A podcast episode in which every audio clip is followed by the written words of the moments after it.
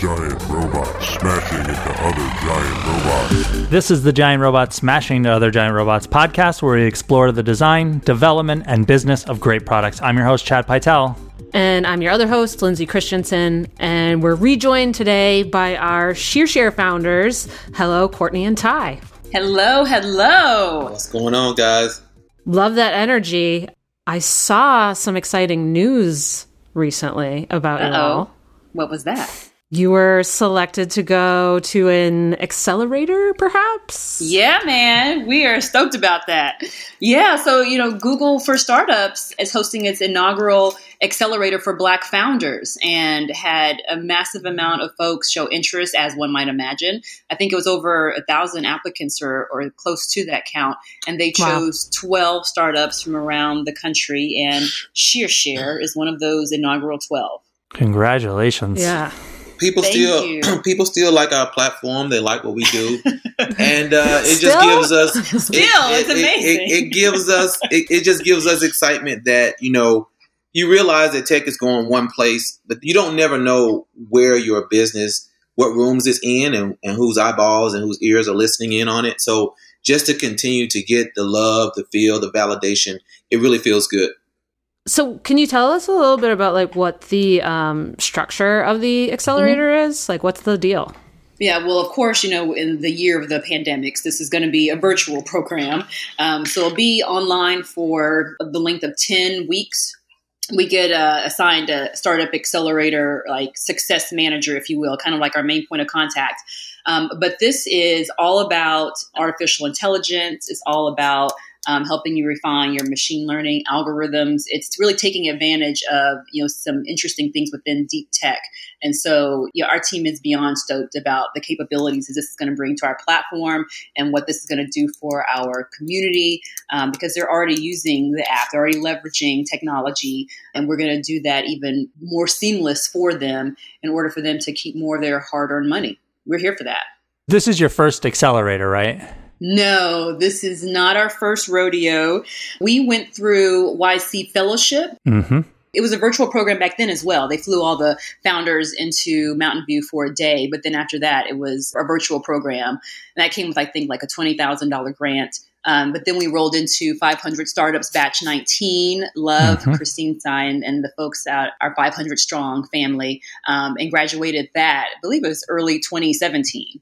So no accelerator since then. Um, we, we've been asked to participate in other accelerators, but none of them seem to be a good fit for that part of our journey within ShearShare until this Google for Startups Black Founders Accelerator came up. Yeah, which, having been through prior accelerators, and what made you decide to take the leap and, and do another one, specifically this one then? It's Google. Well, I guess that's a good, honest answer. Well, well, honestly, the, you know, the people who are running the program, Jewel Burks and Jason Scott, I mean, these are, you know, folks who are revered, um, just not only in the, the startup community as a whole, but, you know, they, they're operators as well. So, you know, they, they get the privilege that they have, you know, working within the Google community as Googlers, and how much so they, they have passion in their heart to pay it forward to startup founders who are coming, you know, after them. But understanding, you know, the importance of tech, you know, not just in fintech, or the importance of A I, not just in uh, maybe real estate transactions, right? But it's how can we best help these startup founders who are truly helping to, you know, upend their industry. And I don't want to use the word disrupt, but really, you know, for the, the sanctity of keeping our small businesses open, how can we provide our expert resources in order to do just that? And so when, when Google says, hey, we're going to give you You access to our A I experts, uh, I think it's a very easy yes in that case. You don't jump, you run. Yeah, they've been really good to us. I mean, every interaction we've had with a Googler has always been positive. Honestly, you know, for us, it was also how Google is is helping to, you know, push the message forward about not just, you know, Black Lives Matter, but truly making sure that tech becomes diverse. Um, and when you have a giant of an organization like that, constantly give back to our, our community specifically. When I say our community, our community of stylists and salon and barbershop owners who leverage Google on a daily basis to put their, you know, free profile up on Google so that people can find them, right? So they can get more bookings, mm-hmm. so they can get more revenue in their business and be able to, you know, teach them how to, how to advertise with Google so that people can find them more quickly and more often. And so just having the optics externally for what we know the Google brand is trying to do for the greater good of, you know, the, the nationwide culture, we're here for that. And so again, it was, it was an easy yes, because it matched up with, you know, our long-term vision and mission and internal culture for ShearShare in droves. For startup accelerators, correct me if I'm wrong, there's sometimes a financial incentive for the accelerator itself, mm. right? Mm-hmm. Like, mm-hmm. you know, they're getting shares in the company or something like mm-hmm. that. Could yeah. you talk us through how that works? Yeah, not through the Google for Startups uh, Black Founders Accelerator. Mm. The access that we get is to the inner teams within Google, right? And that to us is is huge because as we look to like hire on a data scientist, you know, um, going through this program will help us better refine what that job description needs to look like. Our engineering team is super excited about being partnered and paired up with these experts who have been in the field and who, you know, have access to so much data, you know, compared to, you know, our little, you know, pond of of beauty and barbering professionals, but being able to learn from those folks who are doing this in tons of data, right? Like I can't even think about the terabytes of data that these machine learning experts see on a by-second basis. But for us, it's the value of having that type of partnership and relationship. There's no equity of our company um, that goes to Google. You know, part of the program is that they give us access to their resources. Like they're really trying to, to pay it forward, and we don't have to lose equity for that access. Oh, cool. Yeah, very cool. Has that been a part of previous accelerators that you've done? It wasn't um, for Y C Fellowship because that was a grant, but five hundred mm-hmm. Startups, it, it was. Yes, um, it was. Uh, it was an equity play, and that was hugely beneficial for us because that was helping us really get our footing when it comes to Silicon Valley and the investors, just the investor world period, right? Because coming from uh, middle America, you know, to tech founders who do not have experience in tech per se, like we're not coders on the weekend, right? Being able to kind of march us into those very specific rooms and help us learn the vocabulary of startup founders, helping us um, get right. access to, you know, people who are legal counsel for tech startups and accountants for tech startups. And where do you go to hire, you know, your team and what's just, the most important? Just the whole landscape, really. You know, it was mm-hmm. one of those things where we're, we're excited about Google for the reasons that five hundred and Y C, you know, Fellowship three provided us, you know, having that,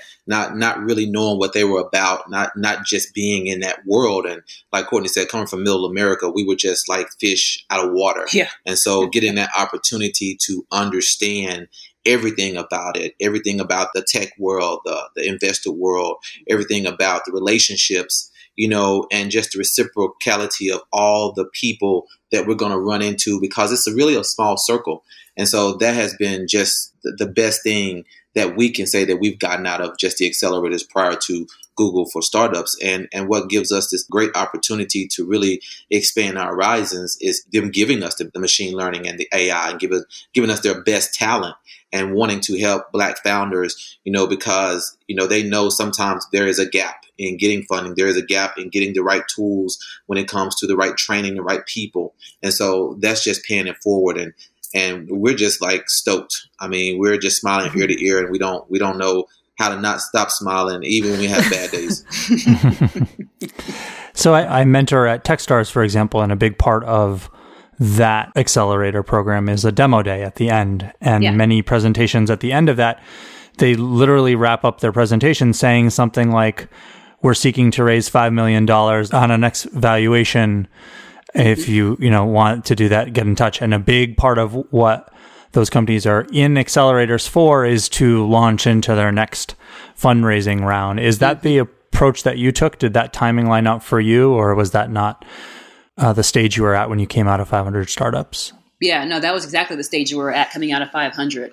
Prior to five hundred, we had received zero funding from an institutional uh, perspective or a V C mm-hmm. firm, right? So our first money in ended up being an angel investor, actually a uh, black female angel investor out of Texas. And that happened uh, the week before Demo Day, because mm-hmm. five hundred also has like a preview Demo Day for some of their, you know, closer investment cronies, right? And so they'll bring you out to, at the time we were out in Mountain View, brought you out to Mountain View. And we were just in our little meet and greet area, and each startup founder was able to kind of pitch the room. And so those investors that were sitting there in that room that day kind of got priority access to the founders if that was a, a good match. And so first money in was um, that angel investor from Texas. And then first institutional funds came after we graduated from five hundred Startups.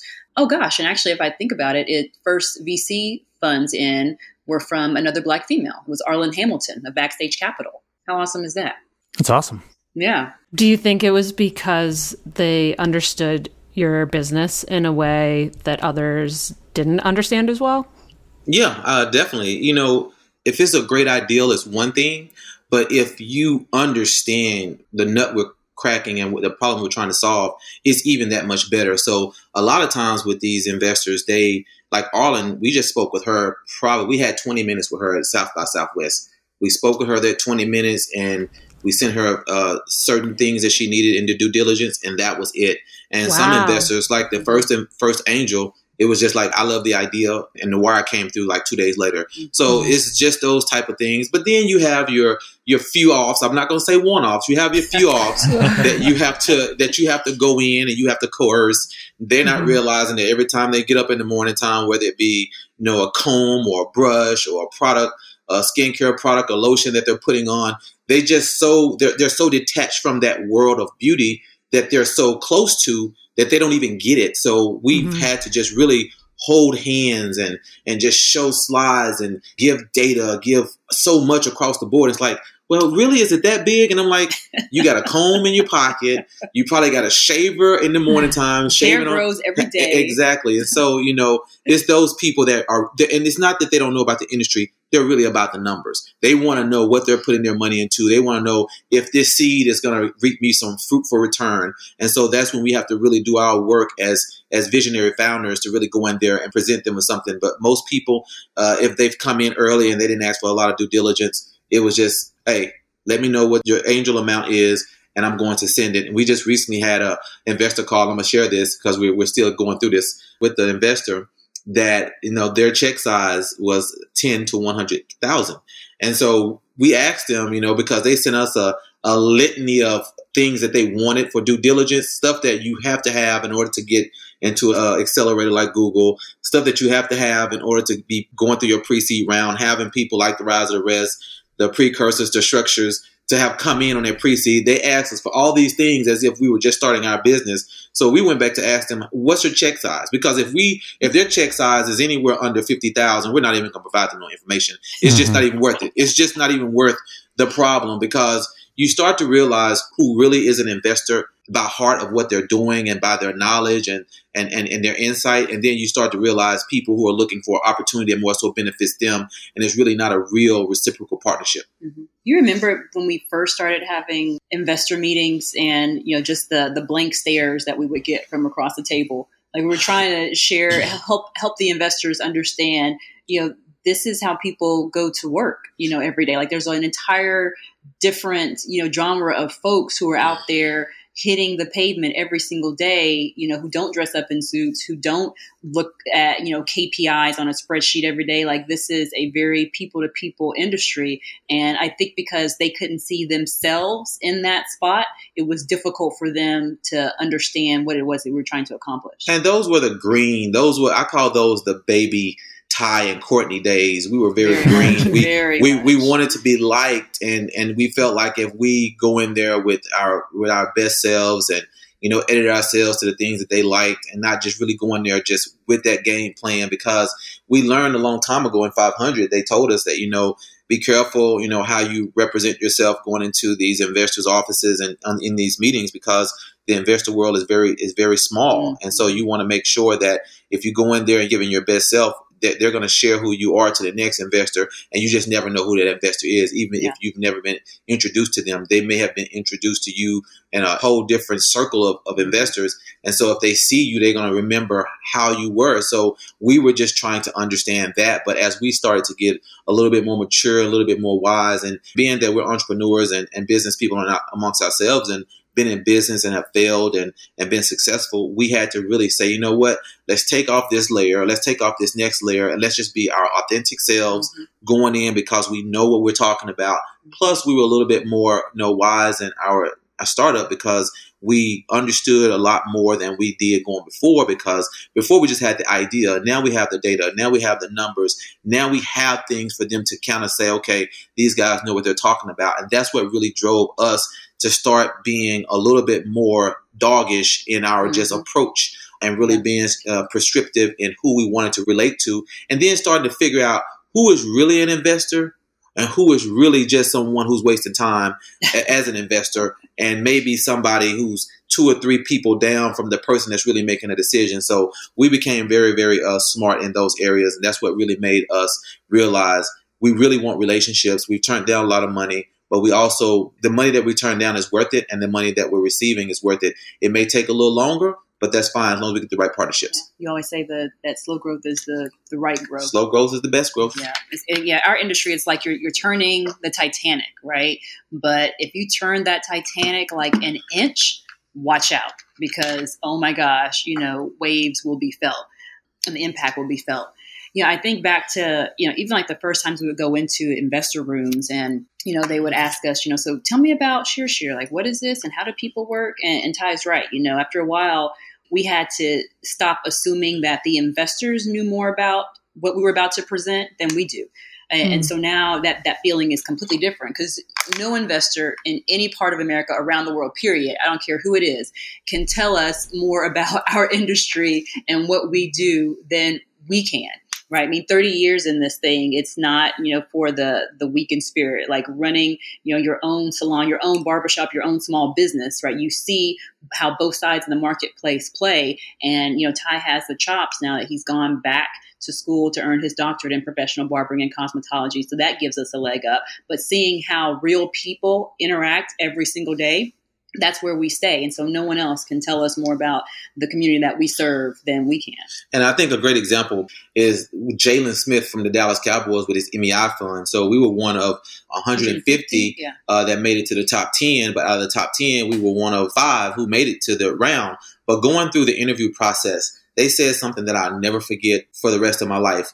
The people that were interviewing us, one of the guys said, we're going to assume that you're the experts until we feel like you're not. Mm. And they made us feel like we're supposed to be there. They said, you are the experts. We don't know anything about your business. So when you present to us, that's what we're taking. Your word is golden to us. And we were able to just unleash. And this was during COVID when all this happened. So we were just able to just go in, do our best pitch and present, and then end up getting Jaylen as one of our investors during the COVID. And so M E I, Jaylen, the Jaylen Smith Fund has come in as an investor, but it just goes to show you there are people out there that really understand the world that we live in, live in as in founders and the things that we're building. And if it's good, it's good. If it's not, it's not. And they're going to let you know. And that was the first in-person tech event since COVID hit. Absolutely. And it happened in the Dallas Cowboys headquarters. So how funny is that? um, wow. But even I think about like the language that we had to use going into those investor meetings. Remember, mm-hmm. like we would start talking about, you know, the language that we know, you know, in our industry, if we're talking to, you know, another salon owner or beauty and barbering professional. And again, the the glazed over kind of eyes coming, lo- looking back at us from across the room. And then we said, okay, well, that's probably not working. Uh, what else can we do? And we're like, oh, well, we're a marketplace. Like they totally understand, you know, when you use the word two-sided marketplace or an N-sided marketplace, when we started to change up the the language that we were using while we were talking about, you know, this big behemoth of, of a, an ecosystem that we're building out for the industry, um, people started to pay attention then. They're like, okay, well, I can understand when you start talking about marketplaces, because maybe they had been a prior investor in Airbnb, or they may have been a prior investor in TaskRabbit, um, or an early investor in Uber, right? And so they were understanding when we use terminology like excess capacity or monetizing, you know, empty seats, like they, that's the kind of information that made them go, oh, okay, I get it. And so before every room that we walked into, we'd have to kind of do, you know, a gut check, figure out, you know, what type of investor is this person? What what were the things that that were important to them that we could at least kind of gather from, you know, their Twitter presence or their, uh, you know, bios, or if they had any videos uh, or if they had written any articles, try to understand, you know, the, the person's psyche to see what was important to them. And if it, if it was a match, we would continue with having that in-person pitch meeting. If it wasn't going to be a match, then we would forgo the meeting. But when we got small smarter about how to talk the language to a particular investor, uh, that was where we also started winning. So you got more comfortable over time. How many times did you fundraise so far?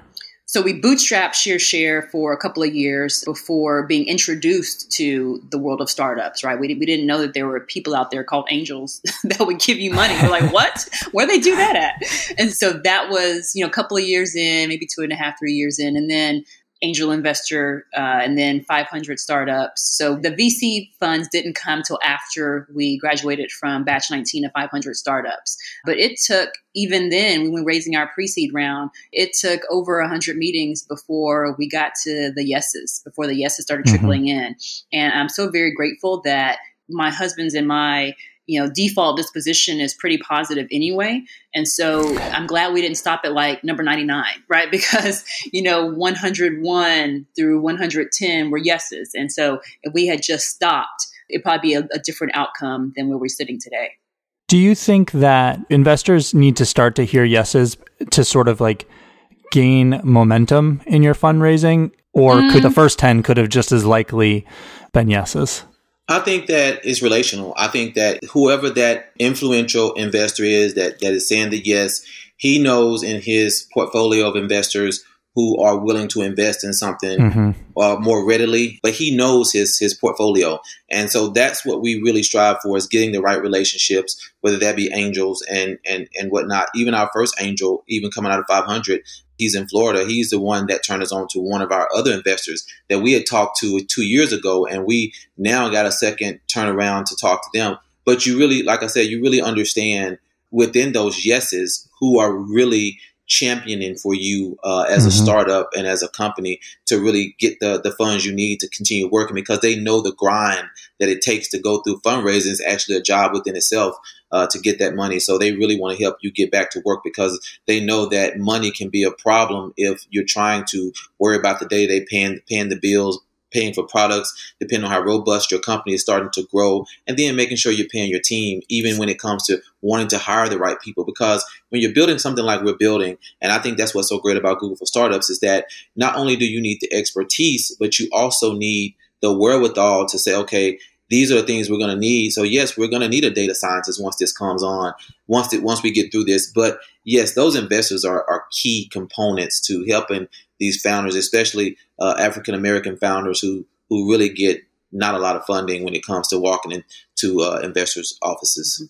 Yeah. And like, if we had to look back, you know, if we had, and we did, we took a look at the, the V C firms, you know, websites, right. And, and tried to see, okay, was there anybody there that looked like us? You know, is anybody there who was a Black V C? Is there, was there a Black investment associate, you know, on the pages? And the times where we were told no, there were, there weren't any. Um, and very few of them had, you know, female, you know, V Cs, you know, people who partners who were helping to make the decisions to invest. And so mm-hmm. walking into those rooms, I remember that that se- seemed to be the spirit in the room. It was not, you know, I'm looking across the table at two people who are kind of talking a different language to me, because I have no idea how beauty and barbering professionals get paid. I don't, you know, care to know, you know, it doesn't seem like it's a big market to me, because I go to Supercuts or Great Clips, you know, every couple of weeks, maybe like once a month to get my hair cut. And so those rooms where there was someone who looked like us, that the message for ShearShare was received completely differently. Uh, and so we, again, we started to become a lot smarter in who it was that we wanted on our cap table, um, and who it felt that it made sense to have a conversation with. So how much in total have you raised? We have raised to, to date, uh, and we're still finishing out our seeds, but to date we have raised one point nine. Mm-hmm. So actually, that's an important distinction. So you still consider all of the fundraising that you've done seed fundraising, and you haven't raised what you would call a Series A yet. Yeah, exactly. Yeah, we haven't raised um, our Series A. So we did one point one of our pre-seed. We're in the middle of, of our seed round right now. Yes, so we haven't yet to get to the Series A. How do you think about what the sort of line is in the sand for when your Series A would be? And what milestones do you have for that? Exactly. No, great question. Yeah. So it's, that's a lot of conversations, you know, water cooler, virtual water cooler conversations with our current investors, you know, because mm-hmm. they, they're seeing the market every day, right? They're being pitched every day. They're looking through deals. They're shifting through deals. And so, you know, we're asking them, hey, the last ten Series A rounds that you were part of, you know, what was the A R R? You know, what was the, um, the run rate? Uh, what types of growth did you see in those startups? Um, and then we kind of, you know, go back and do some back of the napkin math to see where, where we stack up in alongside that, compare that to our, our regular O K Rs and our regular K P Is that we're constantly pushing towards. But it is a lot of, you know, research, right? It's asking the questions of people who are seeing the numbers every single day. And then on the flip side, we're asking founders who are a stage ahead of us, right? Like, okay, so when you guys went through your Series A, what did the world look like? You know, what was the expectation? What did you feel was um, an easy hurdle to get over? What did you feel was being asked of you that was a little, a bit more challenging? You know, what metrics maybe we're not considering right now that came into play, you know, as you went out to raise your Series A? And so it's asking a lot of those questions to make sure that we are preparing even now for when those conversations for Series A start to happen. What would you expect to be different about ShearShare once you mm-hmm. leave seed stage and enter Series A? Yeah. Is it all about scaling significantly, national marketing? Mm-hmm. Like mm-hmm. in your mind, what are some of the things that you don't do when you're in seed stage and you might do in Series A? I definitely believe our pre-seed was really good to to build. Uh, seed is really, we have the data. Uh, we're building toward opportunities that we see that we can scale, and we're testing those those ideas, and we're getting to understand the data much better, and it's and it's much more directional data about exactly where we're going and where we where we see the the line definitely crossing over into the next horizon, going into that Series A. So I think that, you know, in the seed series where we we figure some things out, we have great directional data, and we're looking at more monetary value. And that comes in different types of no, no revenue streams, whether it be, you know, not just transactional, not just but but ads and, and also subscriptions in different ways, and also giving the users opportunities to now get different types of other products that could really help them. So those are the things that we are doing in this in this seed, and also bringing the right people. You know, you do so much in your pre-seed and in your first half of your seed to make sure you got the right people. So you making sure you got the right talent, but also you need more than just a C E O and a C O O and a head of engineering. You need head of product. You need not just a product manager, but a head of growth. And you need people that are, are actually working in their prescriptive area, designated expertise area, to help you get to exactly where you're going. And you all see the vision and the, the, the direction of where this company is going to go in the next phase of, of growth. And so Series A is really going to put us in a place now where the numbers are going to multiply. They're just not adding anymore. They're multiplying. And we're seeing things that this data that we have is so golden. So we can do more with it. We don't just have one thing to look at. We have several things. And the data isn't isn't a joke. It's, it's good, bad, and different. But we know how to finagle all these all these pieces of data and say, you know what? This is where things are going to really be very healthy. And these are the things right here that we're going to keep over here in this pool because we're going to see it again. Most of these things that we're we're seeing, no one can get this data. I don't care who you are. I don't care what big brand you are. I don't care how big your company is, whether it be from Amazon. You can't get this data if you don't know the industry. You have to know the industry. This is a person is not a product unless they're putting themselves in a position to be a product. But at the end of the day, the data that we're getting is strictly from the brains of people. And they're just not giving that data out to anyone unless the product or the, the platform that you're selling is, is strictly for them. So ShearShare has so much diamond, diamond data that is just unbelievable. And so we're just, we're utilizing all that for the next phase.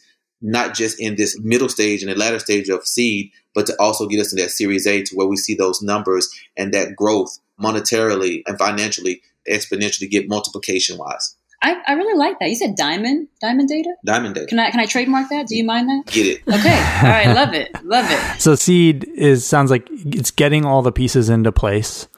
And then Series A would be scaling based on those pieces you got into place in, in seed stage. And, yeah. and even more so, pre-seed, you know, felt like you're a bit more reactionary, right? Because you're mm. you're like, okay, what, what does the end user need? What does this stylist need right now from me that I can provide? Okay, and then what does this salon host and barbershop host need right now from the company that we can provide?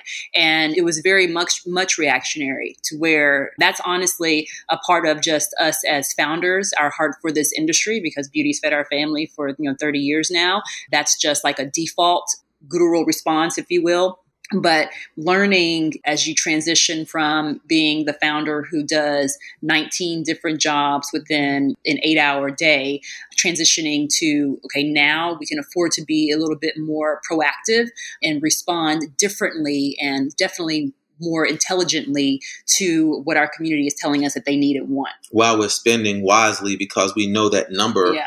of funds can go very fast if you're just not paying attention. So mm-hmm. we, we were able to spend well because we bootstrapped and we spent our, we spent our own money wisely. So we know that, you know, having this money and knowing that we had this run rate and knowing that we needed to build off of all the, the tools and the, and the people that we needed, we had to learn how to spend money well. And so I think that that's where uh, that expertise goes into the Series A, as well as having that knowledge and wisdom. Yeah, that's good.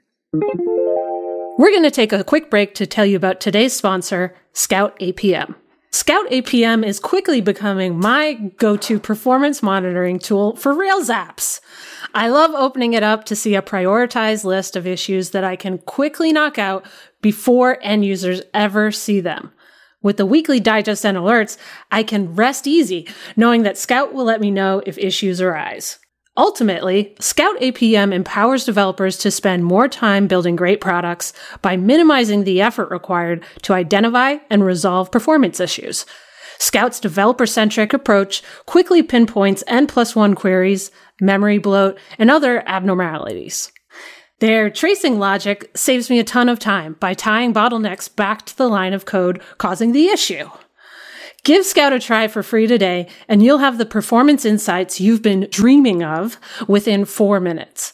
Sign up through scoutapm.com slash giantrobots, and Scout will donate five dollars to the open source project of your choice when you deploy. Thanks again to Scout A P M for sponsoring today's episode. When you were asking around for advice from investors and other founders around, you know, when is the right time for Series A, or like what those benchmarks sh- should be, mm-hmm. what were the typical answers? Mm-hmm. It seems to be pretty consistent with like, you know, a million A R R or X percent of growth in a particular region, or like for us, that, that may be a particular region or like one individual city, um, making sure that the team internally is a well-rounded team, right? So if it was just myself and Ty going out to raise Series A and we're saying, you know, we need X number of million dollars for our Series A, and they ask us, well, how many on your team? And you say two. I mean, that's an easy answer to be like, nah, we, I think we're going to be a hard pass. Um, mm-hmm. But making sure that the team internally was set up for success, right? And we've done a lot of really hard work to make sure that we have put the right pieces in place. And so the chessboard for ShearShare is looking very, very nice. I always feel that way when we hire another new team member, but where, where we sit today, even post-COVID, like I have so much hope and I'm so excited, like beyond excited for uh, th- this next phase for, for our company. But those seem to be, you know, at the highest level, what investors, at least on paper, like to look at first before even, you know, understanding the broader, bigger vision. And when you do go for Series A, is that going to be with the same investors, or does that then look like a totally different group of folks that you're working with? Well, it, it depends. I mean, the investors that have come in so far, we feel like would probably come back in on, well, at and least long-term, long-term yeah. especially people like Rise of the Rest who came in and our pre-seed and our seed. We're not sure if we're going to still be in the same position to get others like a Charles Hudson from Precursor, because they typically invest in the pre-seed and seed round. So we definitely going to uh, hinge on their relationships to get us some of their investors out of their portfolio, but we definitely feel like we can go to those investors and just ask and just see if they want to come in. But, you know, who who doesn't want to come in in the price round? I mean, we feel like, you know, once you get to that Series A, you're in that price round. So, hey, you know what? You can come in and say, you know what? I can triple down on my money or double down on my money and make it look a little bit more attractive to me. Or you can say, you know what? I want someone else to get in on this round and they're going to come from my portfolio. I feel like you guys are doing a, a great job, but, you know, Courtney, you want to add? Yeah. I mean, I think about, you know, the investor, the investing partners that we have today, you know, like the Charles Hudson's, the Precursor, um, the Arlen Hamilton's of Backstage Capital, Jillian Manis of Structure, of course, Steve Case over at Rise of the Rest and such. And those, even when we were raising our pre-seed, were very strategic investment partners for ShearShare. Again, Ty and I are, are a little bit longer in the tooth, right? So this is not our first rodeo of building something from scratch. It just happens to be our first tech company that we're building together. But all the other partnership accomplishments that we've done together have been successful. And so this is just one more thing, another way that we're truly leaving our legacy. But those investors, you know, we would love for those folks to still be a part of the ShearShare journey. They've added so much more than, you know, wired funds, right? And so the people who come alongside you from the very beginning, like those relationships are super important to us, and it's something not to ever take lightly. They've helped to guide us to where we are today. Uh, but thinking ahead to, you know, who we would want to add, you know, as a Series A investor, it would be someone who has chops in deep tech, right? So, you know, as we turn the corner for all things A I and machine learning, you know, that would just make the most sense for us to have someone who, another person, a personality that we can talk to about, you know, the new challenges that we're facing. Because every day, you know, you're, you're overcoming another challenge. Um, and every day you're learning more, and every day you're in the data trying to figure out, you know, what's the best thing that's going to serve the community that we serve and serve the company to make sure that we're around mm-hmm. to serve the community that we serve. Uh, and so those are just a, a couple of things that, that I think about that kind of keep me up at night, that I'm excited about, because that will add an additional layer of flavor um, to what ShearShare looks like in the future. Yeah, it's an interesting dynamic that there are, just like for a startup going through to these different stages, they kind of match with different types of investors. Mm-hmm. Um, you know, mm-hmm. sometimes it's the, you know, check size, and people will specialize in, you know, I love working with idea to product or mm-hmm. product mm-hmm. to market fit. Yep. And then it's like a, a kind of, yeah, this mix of folks as you're growing who are staying on in different uh, capacities, and also right. introducing you to other people at the next stage, because oh, yes. they've got oh, those yes. relationships too, like exactly. the ones they're doing the handoff to. No, that's right. That's right. And at the end of the day, you know, people like to do business with people they like. Right. So, you know, coming out of five hundred, I think something people always said was just don't be an a-hole. Just like, don't, don't do that. You know, if you can just not do that, that's going to help you get even further. You know, when you think about the small startup community, or how small it actually feels once you start to, um, you know, uncover different layers of it. But you're right. It's because those people who, you know, like you, believe in you, have bought into the vision, they're going to do their druthers to make sure that they're communicating with the next investor who can, who could possibly come in on a Series A, and helping her understand the bigger vision, the bigger, like how ShearShare is really owning the marketplace, right? And that's that's something that we don't have to do. But so by the time we walk into the room, the bricks have already kind of been set, and the wet cement is just there, and we just got to step into it. How do you do your own due diligence on investors? Oh my God. I mean, that's one of the things we had to learn in five hundred. So they would give us this list. And at that particular time, you know, we were going through and we would just kind of ask our coach, you know, do they invest in these types?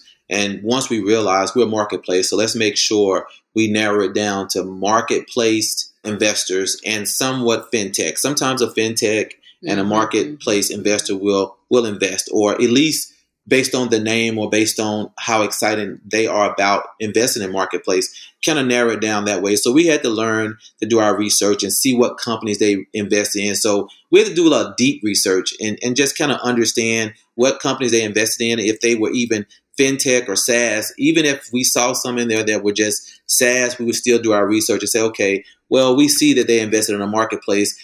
What was the interest in that marketplace they invested in? So just kind of just breaking it down, breaking it down, breaking it down to just brass tacks and just understanding where we wanted to go, where we want to put our time, and how much time we wanted to give that individual. So if it's someone that invests in, in SaaS, if we could just get on a call just to kind of see how interested they would be, then that would be better than just showing up at the office or or asking for an intro mm-hmm. or warm intro. We could actually do our own research. So we really got good at that. And I have to admit, before, you couldn't have got a lot of conversation out of me because I was always a visual learner, and I'm doing a lot of reading. I'm like, Courtney, this is reading what I, of people yeah, reading of people and yeah. spirits. So I'm just like, okay, this is what I read. Mm-hmm. And then I would just do my own research as far as, you know, finding out the literature on them and just saying, okay, this is where I think they lie at. And so let's, let's go in there with this approach. So we always had that one, two approach, and we've always, in, you know, did our part by feeding off of each other, kind of like we always do. And it's kind of like the thing now where we just, we don't want to be on a call without that, because I do so much different things, just knowing a few things within the numbers, where Courtney does a lot of the numbers and knowing a few things about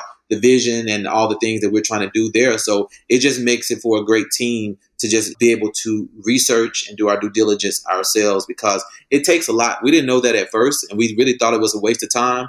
But once we started really narrowing it down to what investors were more valuable to us in our time, that's when we really got good at it. Yeah, and that's on the surface, right? Because then you have all of your back channel conversations that happen. Like, we never go into an investor call without having pinged our virtual group of friends, right? So there are like these virtual barbecues, if you will, that are happening. And we're asking these founders, like, hey, what have you guys heard about this person? What have you guys heard about this firm? You know, who has worked with this firm? Who has pitched this firm before? And there was actually an investor, this was during the pre-seed round, there was actually an investor that we were pretty excited about. And we're like, oh, wow, you know, this person, you know, has the S B chops, you know, he seems to be, it was a, it was a him. He seems to be well respected by other investors, at least other white male investors. And so, you know, this may help open the doors for us, you know, even further. But then when we asked a group of Black female founders, found out that the person was pretty much misogynist and had sexually harassed female founders who had walked into mm-hmm. his office. And so immediately, although he wanted to write us a check, we were like, absolutely not. We could not take the money from but that. that, was, that but that wasn't the funniest part. No matter how much we tried to turn him down, he was still trying to attract us. He yeah. was so persistent. And, we, and, huh. and, and I just had to just be blunt. I just had to say no. And put a few more, you know, uh, emojis, emojis in there. And like, no, and then he, and then he still let, he still turned it down very, very politely by saying, okay, well, please, if I would love to talk to you guys, even after he accepted the fact that we just totally turned him down, he still wanted to, you know, meet. He said, if you change your mind, I'm here. Yeah, it was, it was, yeah. it was crazy. Well, it's thing. Probably no surprise that he doesn't know how to take no for an answer. It's, oh, right. Absolutely. Yeah, when you say it like that. Yeah. So there are there are a lot of back channel conversations that that happen, that the investors who don't have the best public reputation, I would say, just they have to be careful, because people are constantly talking and people are saying no, and it's not because, you know, the startup doesn't want or need the capital, but it is that we cannot be connected, you know, be connected yeah, and tied at the mm-hmm. hip to somebody that we. we don't agree with on the most basic level. Like, integrity is is huge to us. Character is huge to us. And how dare we make a, a rash decision for the sake of our company, our employees, the community that we serve, just because it was a greenback. We would never do that. Especially with the, the term culture vultures floating around. Obviously, finding people who match the values, making sure that they're they're going to be a good fit for you overall. And you, you you said earlier, like, making sure that they had people on their team who looked like you was a factor for your mm-hmm. success, un- yeah. unfortunately. Because mm-hmm. it's a it's a problem in the investor community in general that there aren't a lot of women and people of color on the teams. Yep. So it sounds like you figured out how to navigate that. And I'm sorry that you had to even figure it out. But like, and I, I recognize you don't have all the answers, but do you see some change happening in, in the industry, and what's, what's working in terms of some change? Well, I mean, just being Black in America, you have to figure it out like every day, mm-hmm. right? Like, you know, our son, for example, of course, was our first, you know, intern at ShearShare. And, you know, a typical Friday night could be, hey, Trey, I need you to text these one hundred fifty stylists with, you know, this wording. And then, you know, five minutes later, we're telling him how to act and behave when he gets pulled over by the police, right? And so, you know, that's like a very standard, you know, conversation or Friday night, mm-hmm. at least in the Caldwell household and for many uh, Black parents. But yeah, it is a very sad fact that there aren't many more of us, especially because Black females are the you know, fastest growing group of entrepreneurs, right? But we are the least funded.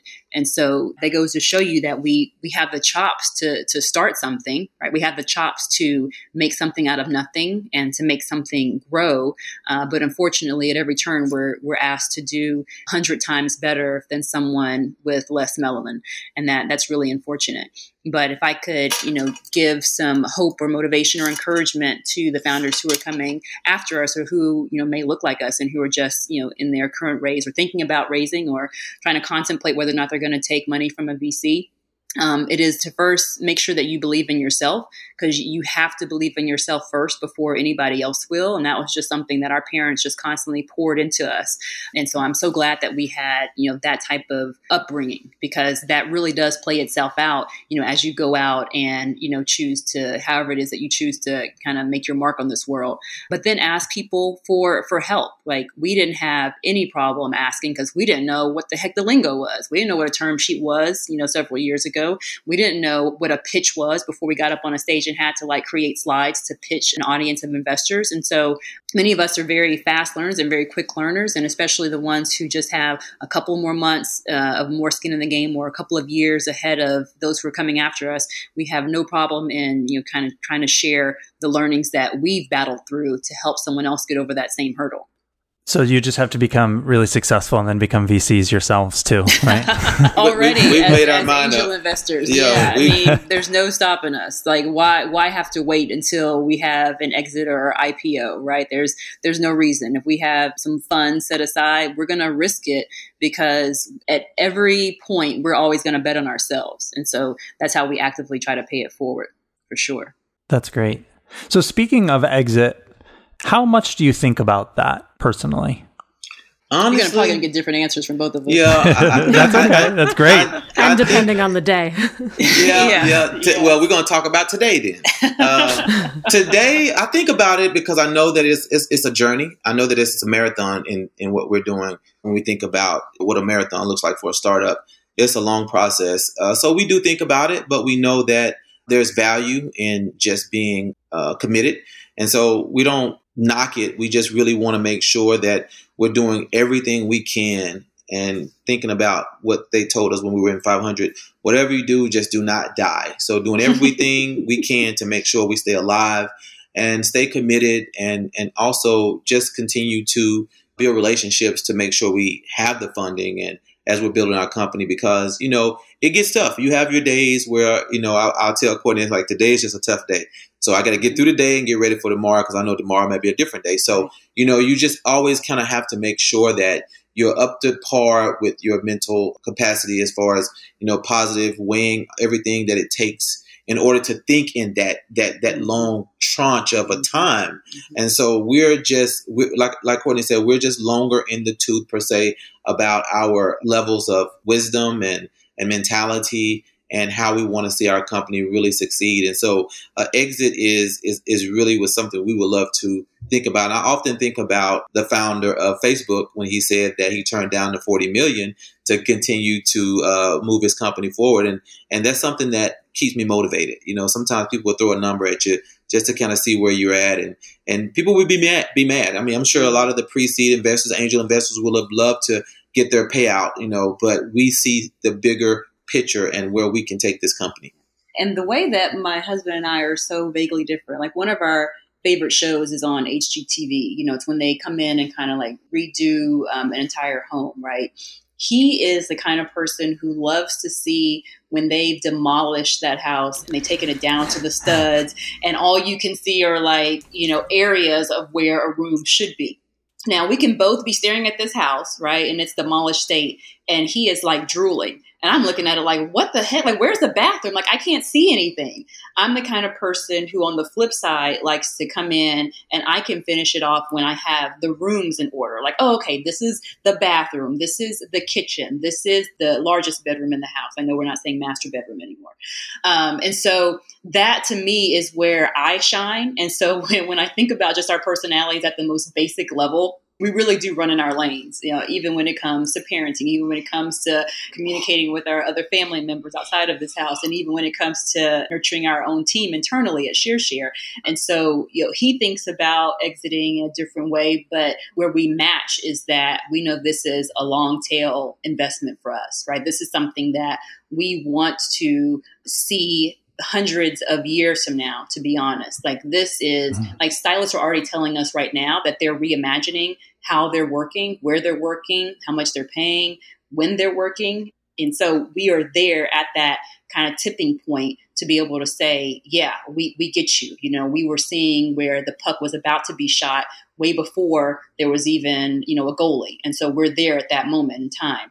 And I see this um, as extremely long-term. Like we want to I P O ShearShare. There's no reason why we can't do it. There's so much opportunity in the space where we sit to continue to do this thing right, to where we are convinced that nobody else could do mm-hmm. it the way we can do it. No one else would have the level of care to be able to service the community that we serve the way that we do. Like, when you look at our backgrounds, even, you know, his expertise and subject matter expertise in all things beauty and barbering.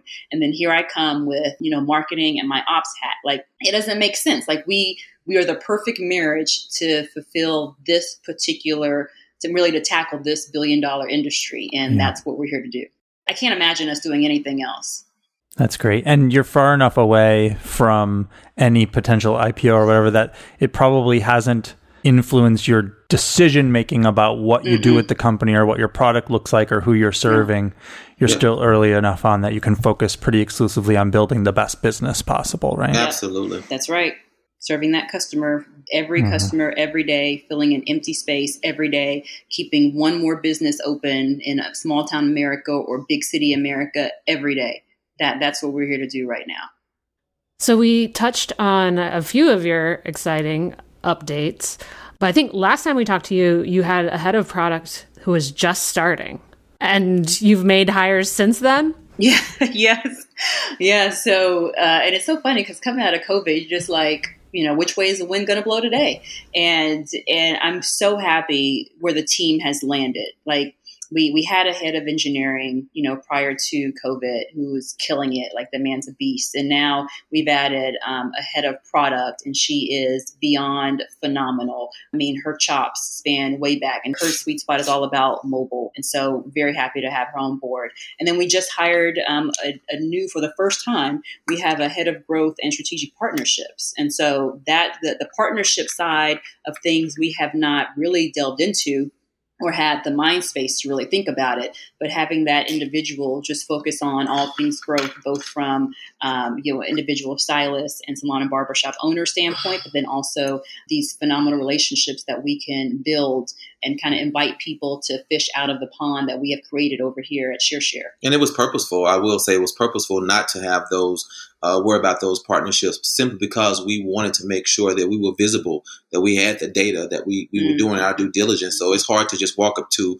a big brand of a product and say you want a partnership when they're going to want data that's going to substantiate why this partnership should happen. So now that we're in this good spot, I think that is a really good sweet spot of growth. Uh, head of product and um, customer relations is going to be key to taking us to the next phase of where we're going. Yep. And if I could put in a plug, we don't even have a job rec for this yet, but we do want to hire a, a data scientist. So if you are interested in, you know, changing the world with us and really supporting the backbone of the American economy, which is small businesses and the second largest industry for freelancers, we got mm-hmm. you. Do you think that that role is a head of data engineering role, or is it more sort of entry to mid-level? We need someone who can execute on some stuff coming out of the accelerator. You know, definitely execution chops are going to be huge. Mm-hmm. Not to say that that person wouldn't, um, you know, be the head who also adds to her mm-hmm. or his team, right? Uh, but somebody who definitely owns their responsibility within ShearShare uh, and who is not afraid of communication, because we have lots of wonderful folks that we service every day in this amazing community and industry who love to provide feedback to us. So being able to to own, you know, what it is that you're you're helping to accomplish every day within ShearShare is really something that's yeah. important to us. Yeah. It can be head or can be an executioner. So c- congratulations on the hiring. As you add Thank people you. to the team, are they getting options? Does your team have equity? How how have you thought about that? They do, yeah, depending on, on the hire for sure. Mm-hmm. Um, it makes the most sense, right? You know, we're putting skin in the game. We want to make sure that they have skin in the game. And that ownership piece just does something to, to your psyche. You know, when you get up every day, it's not just, oh my gosh, I have to do this, you know, nine to five or whatever hours, you know, you, you clock in. It is, I own a piece of this. And I, and I feel that much more involved in the day-to-day decisions. Like I think about the long-term vision, whether that person sits on the customer support side or is an engineer, right? They think about the long-term vision of ShearShare completely differently than someone who is just there to collect a paycheck every couple of weeks. So that that is important to us, to where we share in the success. I mean, that's really down to the base level of, of who we are as a company, right? Like our hosts share in the success of ShearShare. We're not charging them to list their empty space on the platform. We win when they win. We get paid when they get paid. And so the same goes for how we treat our, our team members internally as well. Like everybody wins, mm-hmm. as it should be. At what point did you create that option plan in the oh, company's life so beginning. far? And, and who helped you do it? Very beginning, five hundred startups. Mm-hmm. Yeah, because we were mm-hmm. like, what's an option plan? Spell options.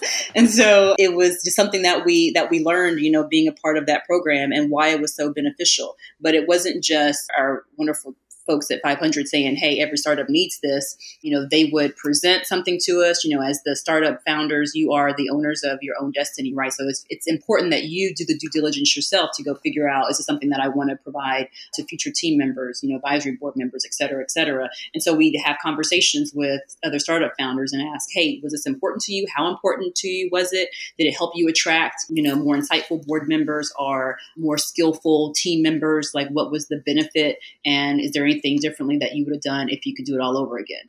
And so just asking, you know, those kind of questions led us back to, yeah, this needs to be something that we're going to commit to. Would you recommend first-time founders go through an accelerator?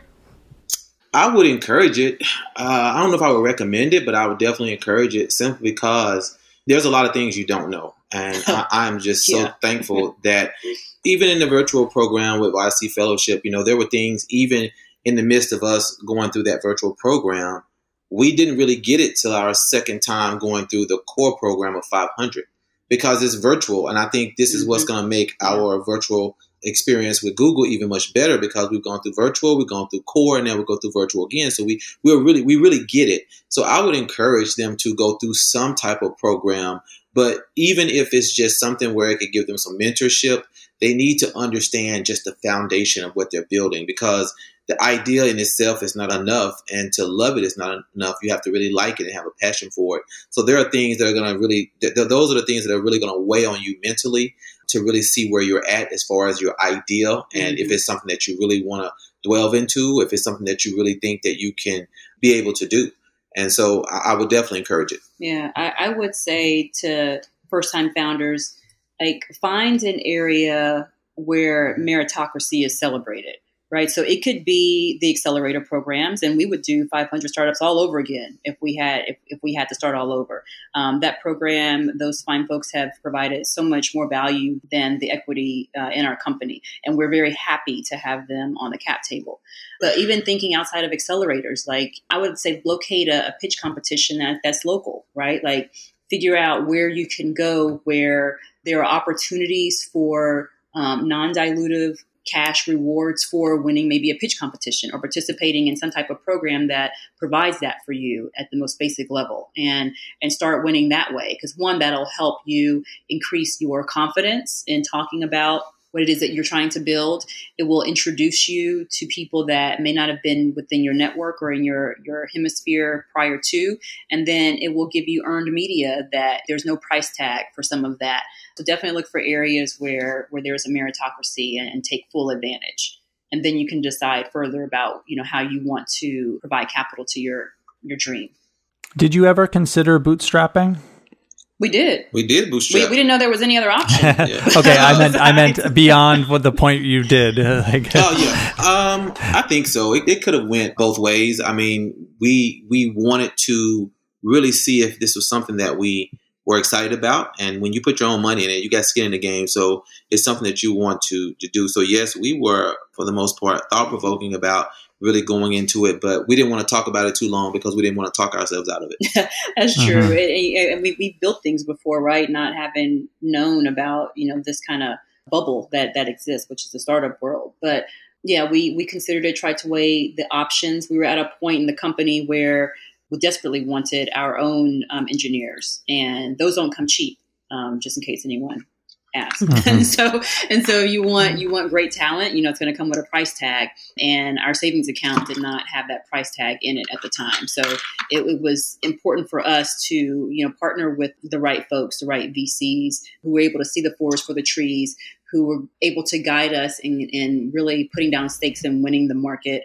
And that comes with a cost, right? And so, you know, if you want those types of relationships, if you want to move faster, especially when you're pioneering a space that didn't exist before, you know, some of those things you have to ask yourself, like, how fast do I want to move?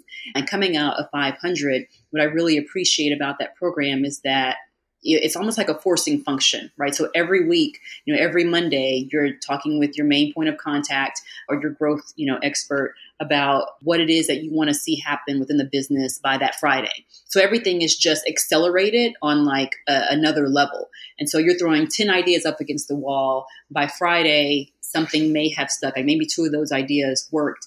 Whichever one netted the best results, you keep that, double down on it for week number two, and you go at it all over again. And so because we were in that type of, you know, race within ourselves that we were naturally creating within ShearShare is how we were operating the, the business, it made sense for us to go out and find those people who could move just as quickly and who understand, you know, the world of startups and who are willing to bet on something that didn't exist before. And again, those persons, those personalities, those resources come with a price tag. And so we were ready at mm-hmm. that time to say, yeah, we want to partner with the best individuals, the best firms who are going to be there long-term, who understand this long-tail investment opportunity, and let's get at it. It's probably worth noting, too, just in general, with a marketplace where you're taking a, a small percentage of a transaction, mm-hmm. those businesses are hard to bootstrap because you need to be at a certain scale in order to be generating significant revenue. And to get to that point in a bootstrap way can be very difficult. Mm-hmm. Don't we know it? Right. um, and so that's, I think, why companies that have that financial model find that they do need to raise money. They do need to take institutional investment to get over that hump, to get to that scale Possibly. Where you're generating that significant. Yeah. And and then you got to think, too, about the opportunities that that two-sided marketplace can bring, because once you mm-hmm. start collecting all the chips on the table, if you will, you know, that opens you up for opportunities to diversify your revenue in a way that, again, right. never existed before. And again, that comes with, with a cost. And so as fast as you want to run, I think that's the money trail that you have to embark on. I have more questions, but but we've gone long. So I know. I, I, I keep. Wanna... I'm like, should we ask one more or wrap it up? Now, this has been great. We, we, you know, we always appreciate being able to to chat with you guys. It's um, always a, a, a good time for us even to kind of pause and remind ourselves of the wins. You know, because sometimes as startup founders, you forget mm-hmm. to celebrate those small wins. Although my husband is really good at that. He's like, you need to take a breather. We need to go, you know, walk around the block or go visit family, just celebrate, you know, today. It doesn't right? mean that she does it, but I encourage you. Really? You're going to let the world know about, I, hey, about what we do I'm, behind closed I'm, doors? I'm just going to tell you where we don't align. I'm, I'm learning, you know, twenty years in, I'm, I'm, I'm still learning. And he and is yeah, it yin and yang. It is definitely a yin and a yang. Um, and I, I, I love my yang so much. Well, I guess to kind of end things here, it's always interesting to check in with you and what you're seeing yeah. on the business side. I think in like, you know, the last month and change, we've seen states kind of open up and then mm-hmm. close up again. What are you seeing in the product? Yeah. So, so same, like California was one of our top five states overall. Right. And, you know, they'd open and then they'd have the close sign on the next week, and then they'd open. And then now Governor Newsom is saying, oh, you can do limited service appointments outside. And of course, all of that, I mean, just ask a handful of people, one, do you as a customer want to get your hair done outside, whether it's raining or it's hot?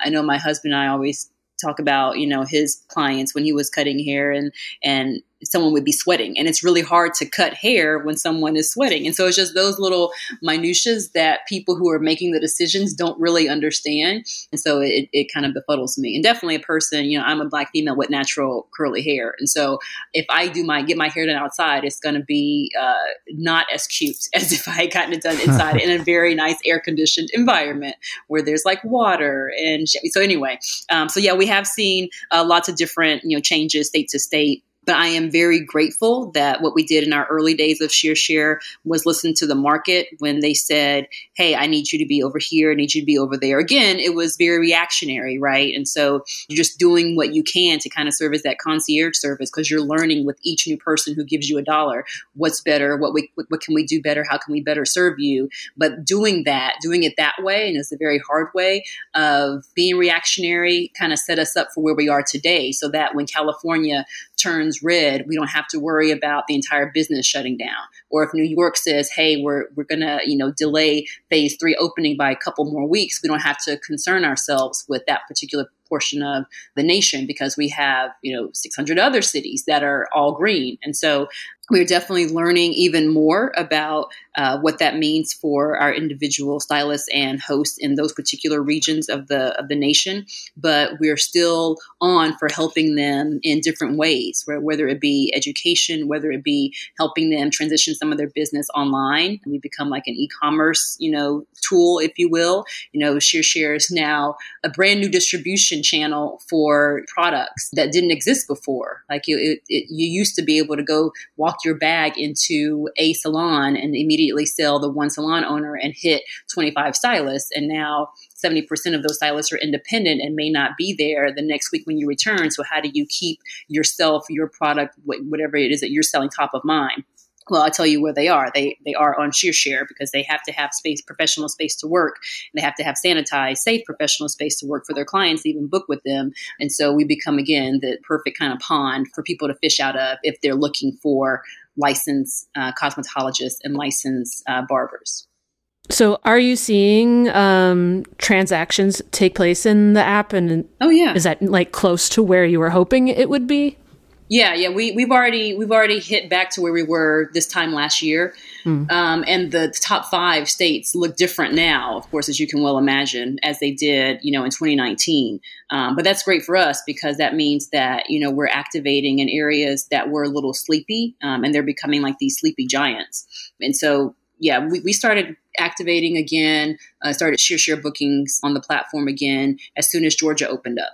And then Texas was right alongside that, and Florida.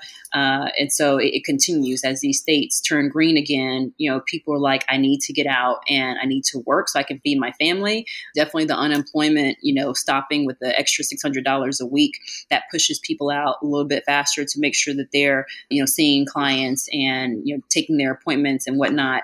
Uh, but we are seeing a, a different shift in how they're doing that. Yeah. You know, they're choosing to stay closer to home now. They're choosing um, to work fewer days per week. Um, and the way that they're scheduling their clients looks different. The great thing about it was the reactionary behavior that COVID showed us in the industry. We understand that nothing like this has ever happened, the pandemic. Now, we've dealt with different downturns of the economy where the industry haven't, hasn't been hurt. But this pandemic really hurt the world. Uh, per se. So we saw a lot of reactions from that, and took those reactions and, and decided, you know what, we can use this data. And one thing we realized about this pandemic is that people do not mind being cooped up for a while, but we know that we'll eventually get lost in that mental capacity, and they want to eventually get out. So we know that salons and barbershops and spas are going to be their places of retreat. It's almost going to be like going on a, a short vacation yeah, to the to the, to the little staycation. So that's one of the things that we realized, that how valuable these small businesses were, and not just the brick and mortars, but the, the licensed professionals, how valuable they were. People just really didn't feel safe with someone coming in their home, even though we knew people were doing it because it was a reactionary behavior. People prefer to be somewhere where they're safe, be out of their home. They don't want their home to be part of their everyday lives as far as getting things done, services. They want to get out. They want to look nice, and they want to go out looking one way, come back looking another, and just feel good about just being out amongst the social world and and and, and seeing a different place yeah. or a different scenery. So we learned a lot. And so we we definitely understand that this may, the, the COVID nineteen may hit again in some states, but we know that the reaction won't be really necessary. The long-term benefit is something that we just have to adapt to for the short period of time, knowing that we got data to, to really utilize in our platform. And, and even so, I think that, you know, people feel safer when it comes to beauty and barbering because, you know, over half of our education, half of the hours that we spend in cos school or barber college is actually devoted to sanitation. Precautionary. And precautionary, yeah, for anything hair, skin, and nails related. And so that's important to note. Like we're we're not just someone who is doing a job that's outside of this realm, right? Like this is something right. that we've always had to be cautious about, standardizing cleanliness and sanitation and making sure that we as individuals and as the brick and mortars meet those regulations. And so it's it's been good to hear. I mean, if you just look at the news and read what's going on in the news, you don't hear, oh my gosh, you know, Florida has, has an uptick because this person visited a salon, or over in California, we're shutting down because everybody who tested positive for COVID the last two weeks went to their barbershop. Like you're not hearing that. And there's a reason why people aren't hearing that. It's because we, we take what we do, one, very seriously, and two, because they pound it in us during training. Like we're, we're just a part of, that's just a part of every day. Like you walk into a salon, it has to be clean, and you have to clean up after your client leaves. You know, now there are some additional precautions, right? Like people are wearing masks now that we didn't have to do that before, but you know, we've always had that be the beacon. Like that's always been something that is very basic in our industry. And so you see how that's playing out as a result in, in media today and the number of cases. It's not coming from the salons.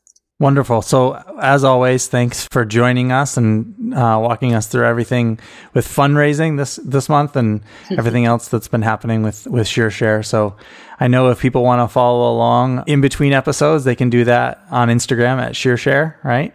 Yeah, that's right. And they can visit our website at shear share dot com. If you are a licensed cosmetologist or barber, or you have one, which we know you all do because everyone gets their hair done, uh, let them know about ShearShare. It's a free download on the Google Play and App Store.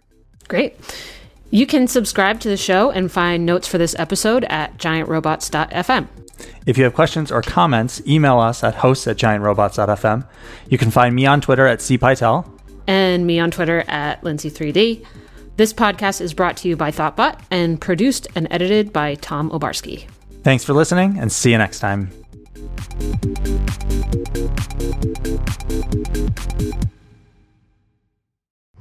This podcast was brought to you by ThoughtBot. ThoughtBot is your expert design and development partner. Let's make your product and team a success.